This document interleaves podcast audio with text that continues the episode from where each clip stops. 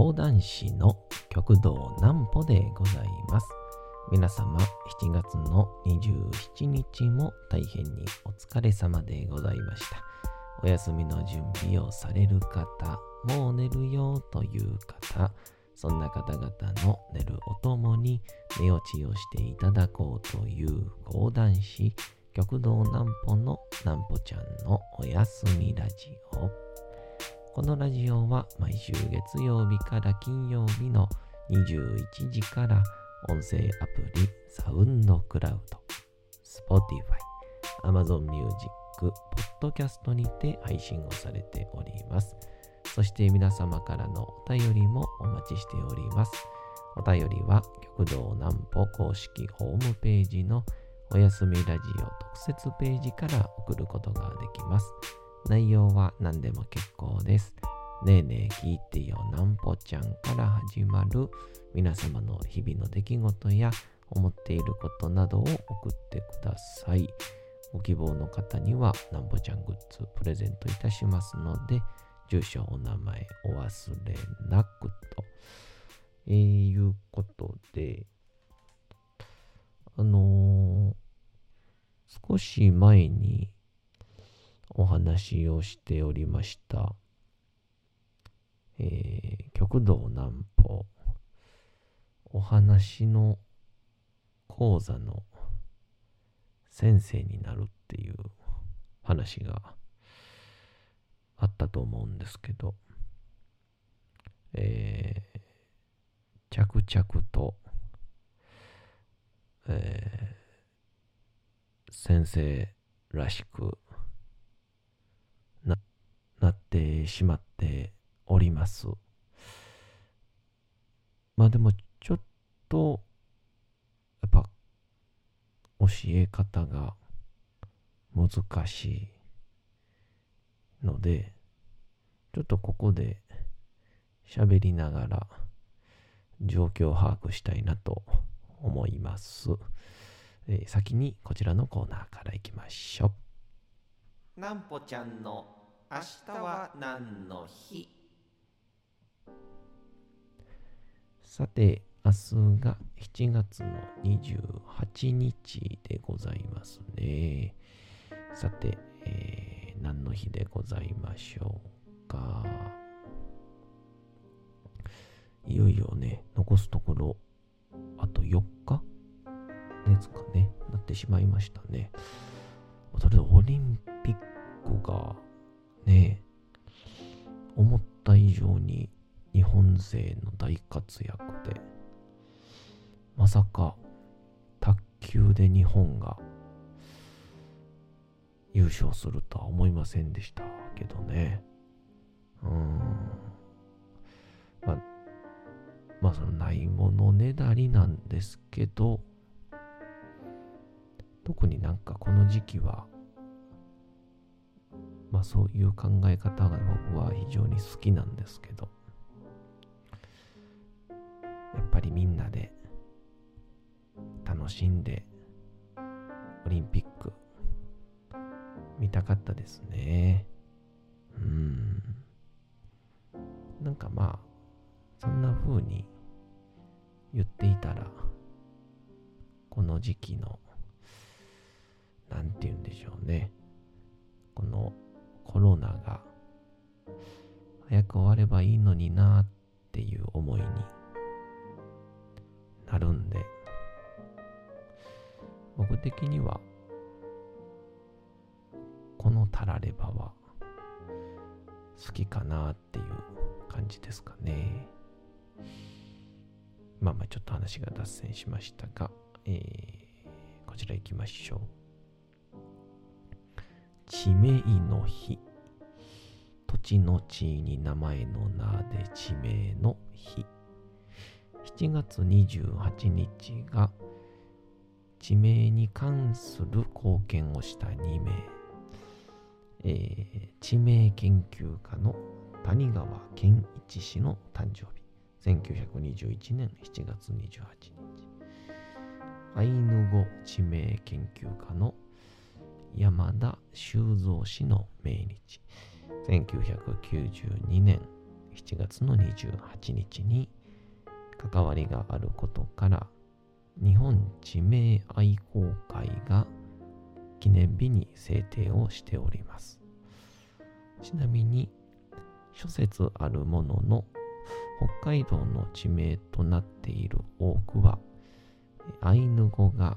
元になっていたりと派生したケースが多いと考えられており札幌というのはアイヌ語で札幌別。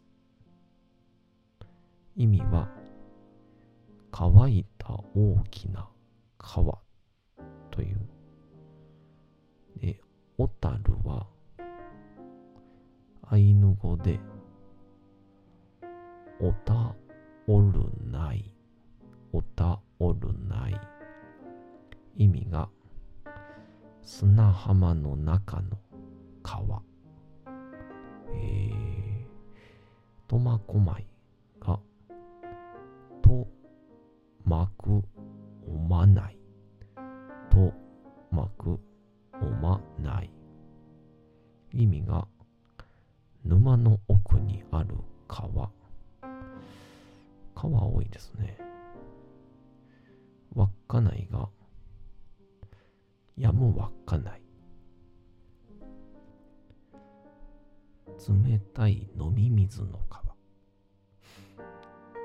釧路がアイヌ語で薬。薬。意味が温泉水など。水流河川海流に関するアイヌ語と似た発音をする地名が多数存在をしていますと。これはちょっと完全な初耳ですね。えー、すごいすごい。初めて知りました。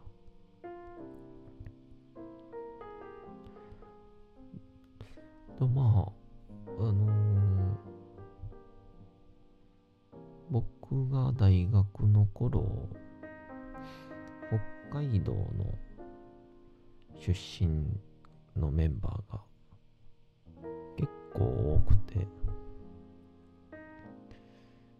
そのメンバーによく話を聞いてたんですけど、なんかこう、北海道って、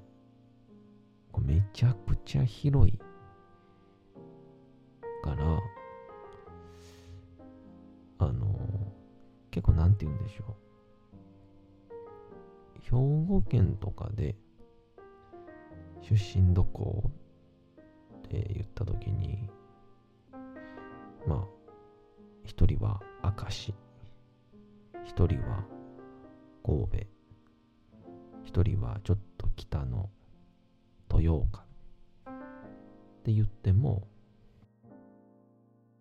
なんかこう、地元の人と出会った。で、豊岡行ったことあるよとかね。えー、豊岡といえば、まるだよねとか。本当にこう、ふるさとっていう感じがするらしいんですけど、これがあの、北海道レベルになると、まああの、北と南とかでは、なんかもう、ちょっと、もう別の県の人みたいな感覚 らしいですね。まあその、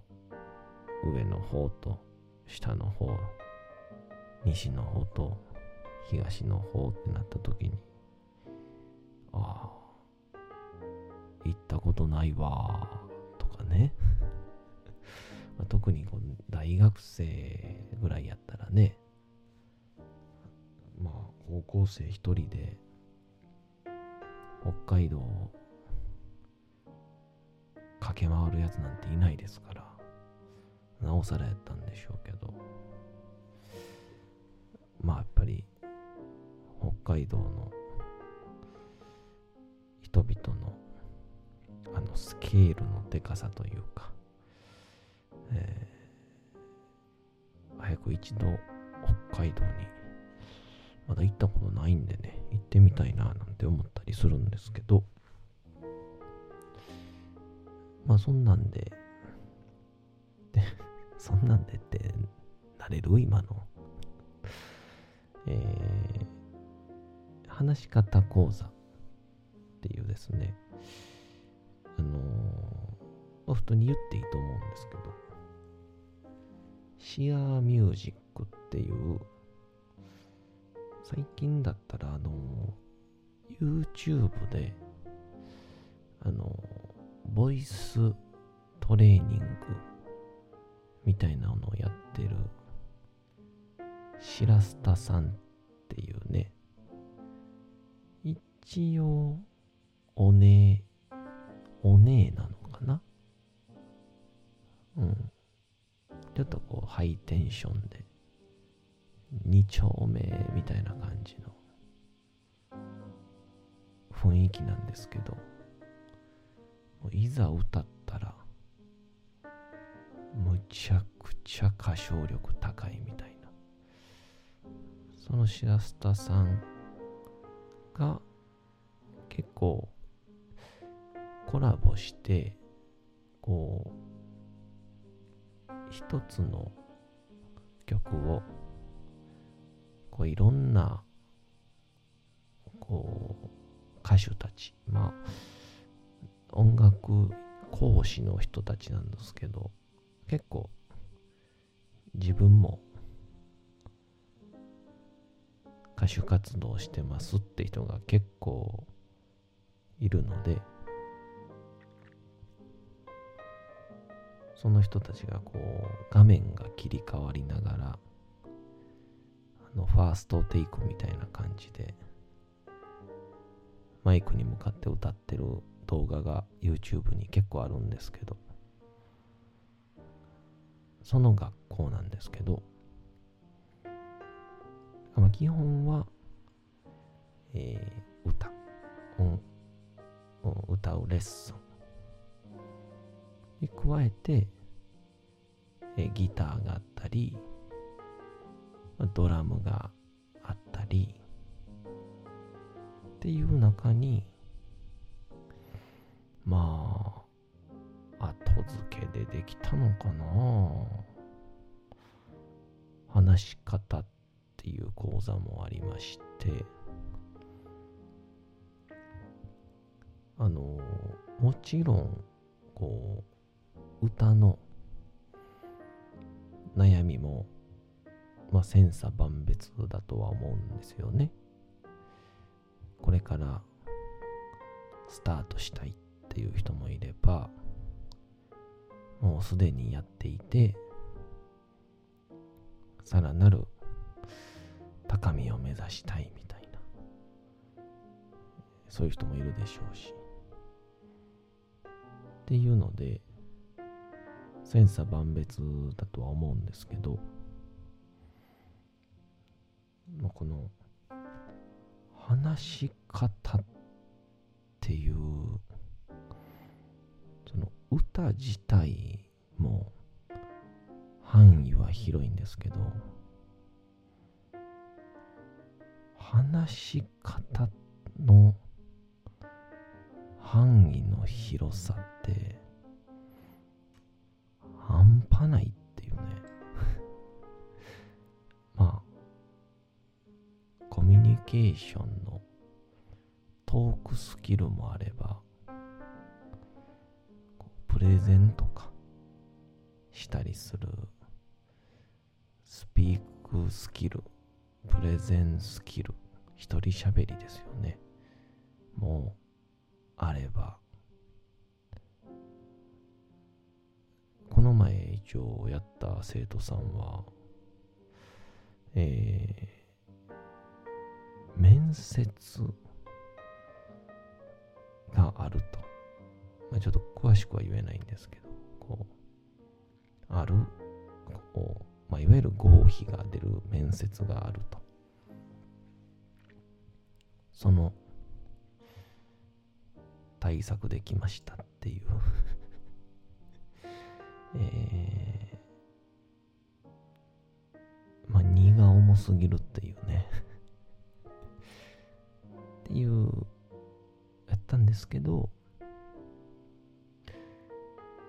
まああの知らないことはね多分どんだけ僕が、うん、何か調べて文面で伝えても基本は伝わらないんだろうなってのは思うんで基本的には自分が経験したものを通して伝えようということは決めて、え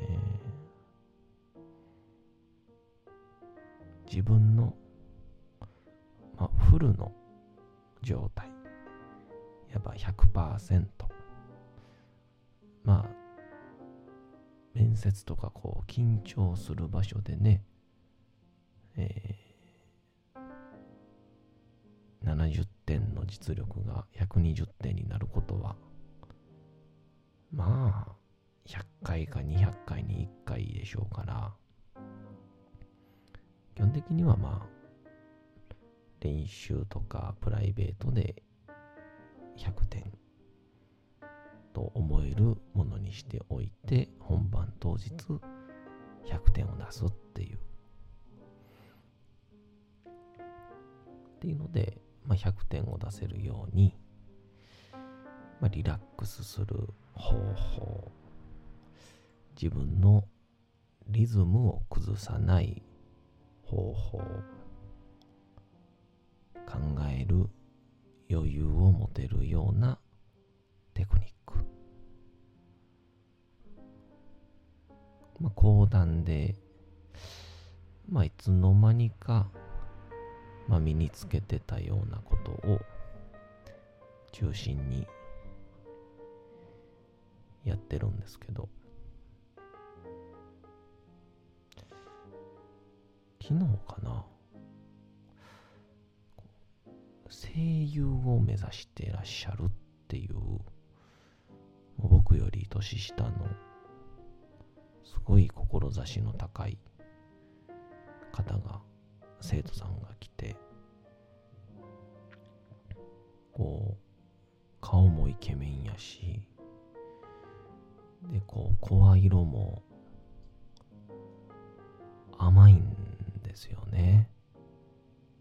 すごく声が甘くて。うわ講談師なってくれんかなって。思ったんですけど。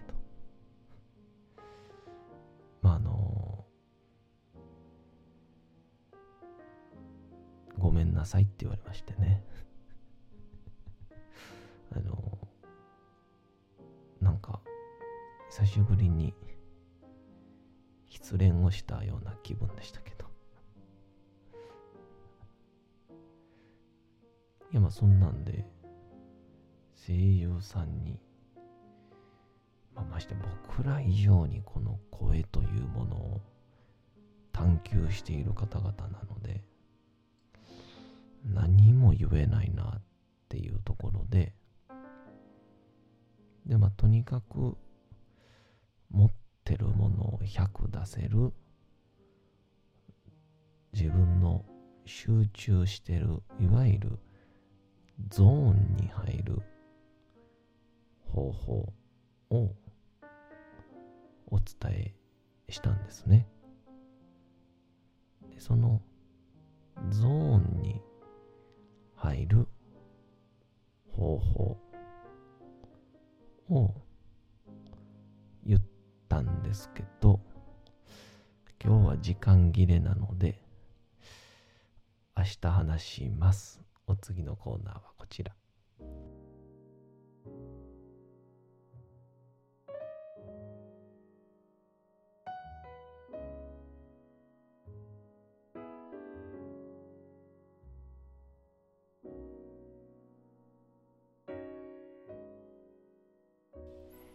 さて、時刻はうとうと朗読会の時間となりました。皆様、小さい頃眠れなかった時に、お父さん、お母さん、おじいちゃん、おばあちゃん、お世話になっている方に本を読んでもらった思い出はないでしょうか。なかなか眠れないという方のお力に寝落ちをしていただければと、毎日様々な物語、小説をお届けしております。さて、えー本日もお読みしますのは、チャップリン自伝若き日々でございます。えーチャップリンのえ人生の生い立ちを語っているんですが、えーバックナンバーは、あー一応201回目からスタートした内容となってますんで、そちらをお聞きいただけたらといます。それでは本日もお楽しみください。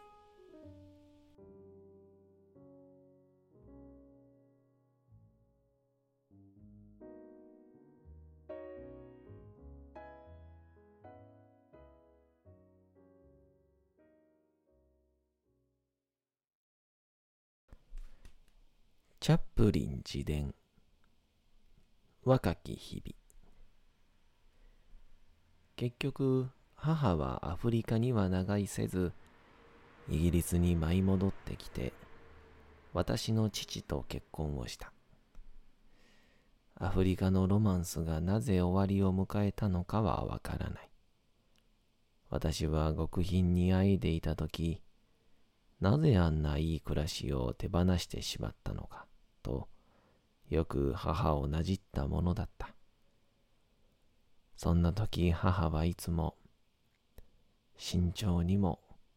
賢明にもなれないほど若かったのよと笑って答えた。母が私の父に対してどれほどの愛情を抱いていたのかはわからずじまいになってしまった。だが、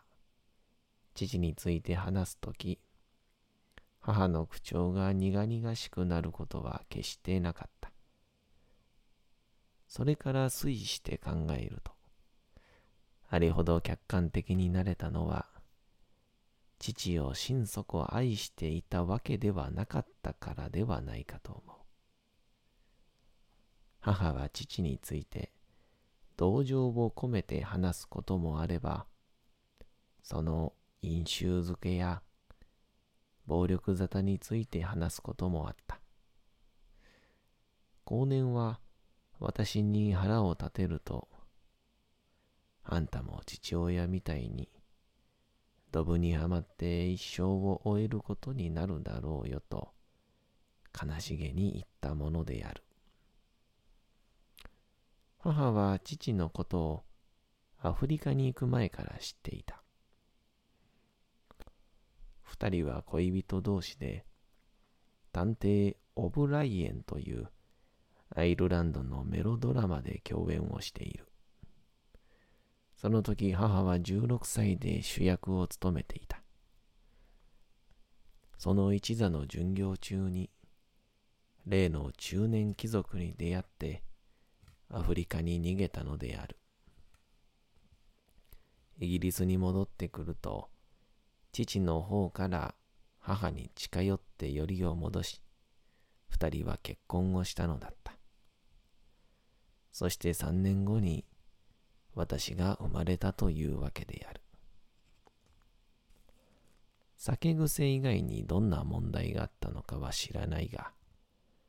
私が生まれてから一年経って、父と母は別居をした。その時母は、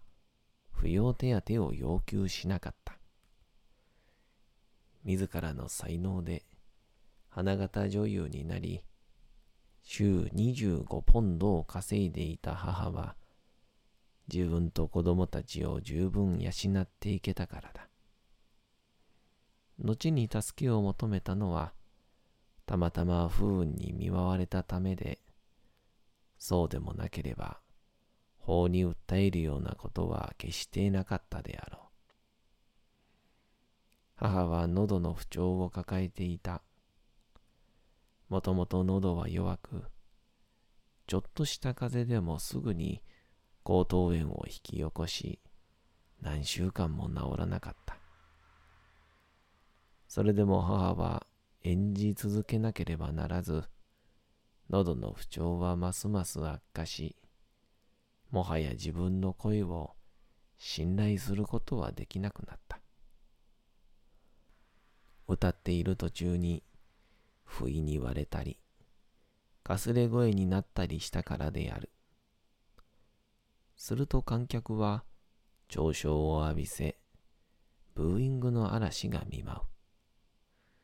そうした事態を恐れた母は健康を害し、繊細な神経も参ってしまった。こうして舞台の仕事は次第に減ってゆき、ついには限りなくゼロになってしまった。